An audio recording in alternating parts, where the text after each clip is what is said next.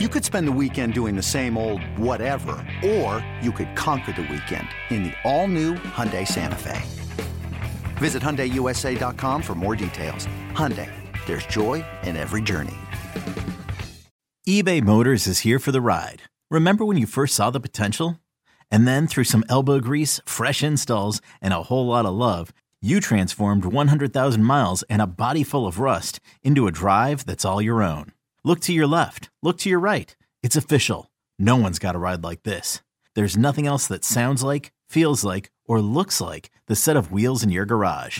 With over 122 million parts, you can make sure your number one ride or die stays running smoothly. So there's no limit to how far you can take it. Brake kits, turbochargers, engines, exhaust kits, roof racks, LED headlights, bumpers, whatever your baby needs, eBay Motors has it. And with eBay Guaranteed Fit, it's guaranteed to fit your ride the first time, every time, or your money back. Plus, at these prices, well, you're burning rubber, not cash. Keep your ride or die alive at ebaymotors.com. Eligible items only. Exclusions apply. This episode is brought to you by Progressive Insurance. Whether you love true crime or comedy, celebrity interviews or news, you call the shots on what's in your podcast queue. And guess what? Now you can call them on your auto insurance too with the Name Your Price tool from Progressive. It works just the way it sounds. You tell Progressive how much you want to pay for car insurance, and they'll show you coverage options that fit your budget. Get your quote today at progressive.com to join the over 28 million drivers who trust Progressive. Progressive Casualty Insurance Company and Affiliates. Price and coverage match limited by state law. For the cheeseheads who want it fresh, and the ones who think Lambeau is a cathedral, this is Pax What She Said. Now, here's Perri Goldstein and Maggie Loney. Okay, let's flip to the Lions offense. Because um, I think there are some pretty clear ways for this Packers defense to win against them. Um, one of which is getting to Jared Goff always and forever. Jared Goff is pressured. He is not very good. And if you give Jared Goff time, he is going to pick you apart. Um, but the good news is, like we mentioned, that this offensive line is super banged up, and this Packers pass rush looks fantastic through three weeks. Um, not just in sacks, but pressures, QB hits, just all of it looking really, really phenomenal. So that's that's my key here. Like let Rashan Gary tee off against whatever backup tackle is in and um, let Kenny Clark get that pressure up the middle and let the rest of that line like do what it does well. And I think the Packers have a really good chance of stopping this offense. Yeah, I mean, I think part of it too, you mentioned it a little bit already, is the turnovers. The Lions offense yes. has given up four turnovers through or five turnovers through three weeks. The Packers one turnover on offense, and it was the Jordan Love almost arm punt against the Saints. Like it it definitely didn't feel like too much of a risk in that moment. So the Lions are not protecting the football incredibly well. They're minus three in turnover differential right now, which is 24th in the league. So I will say, I kind of expected with this Packers secondary, and it's been three weeks, right? Like they can pick things up. I thought interceptions were going to come like, you know, like spotted cows in a garage fridge. Like I thought that we were just going to see them everywhere and it was just going to be ample but mm-hmm. so far, it hasn't really happened. So Jared Goff is a guy. He's protected the football really well. He almost broke Aaron Rodgers' streak for most consecutive passing attempts without an interception. So he's he's playing good football. You know, he's looked yeah. pretty good in his last couple seasons with the Lions. But yeah, the the defense has to has to break up some passes and force some force some errant throws here. Keyword almost.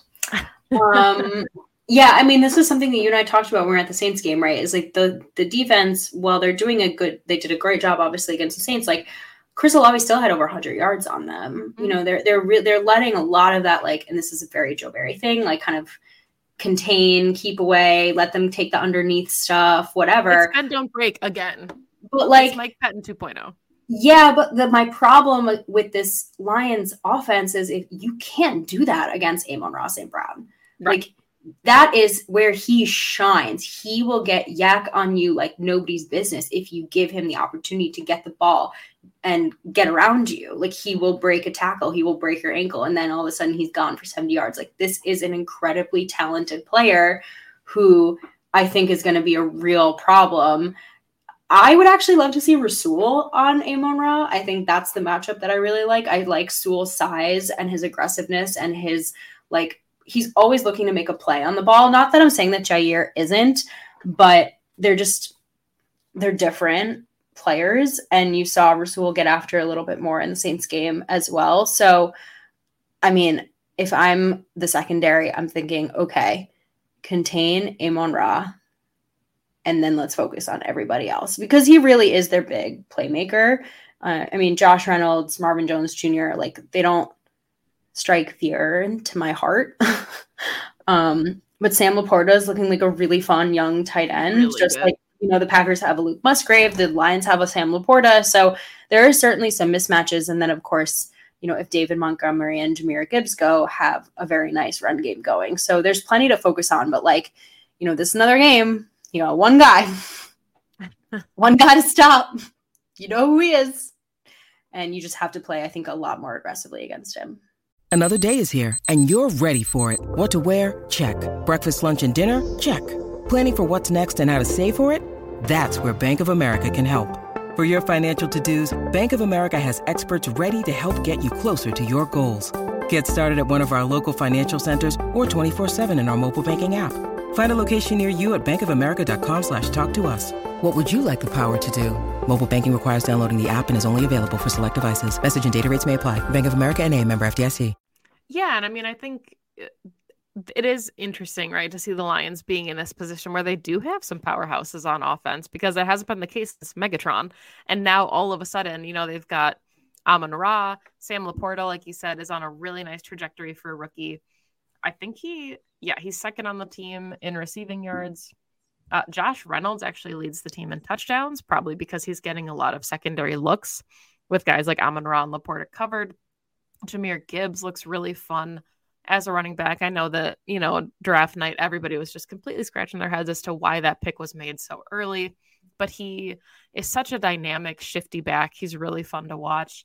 So the offense is loaded when it comes to the Lions. Like there are playmakers everywhere and that's why it'll be really important for you know like Quay Walker to have a really big game if De'Vondre Campbell can't go. Quay's got the athleticism to match up with just about anybody. And the middle of the defense is where this Lions offense can feast. You already mentioned it.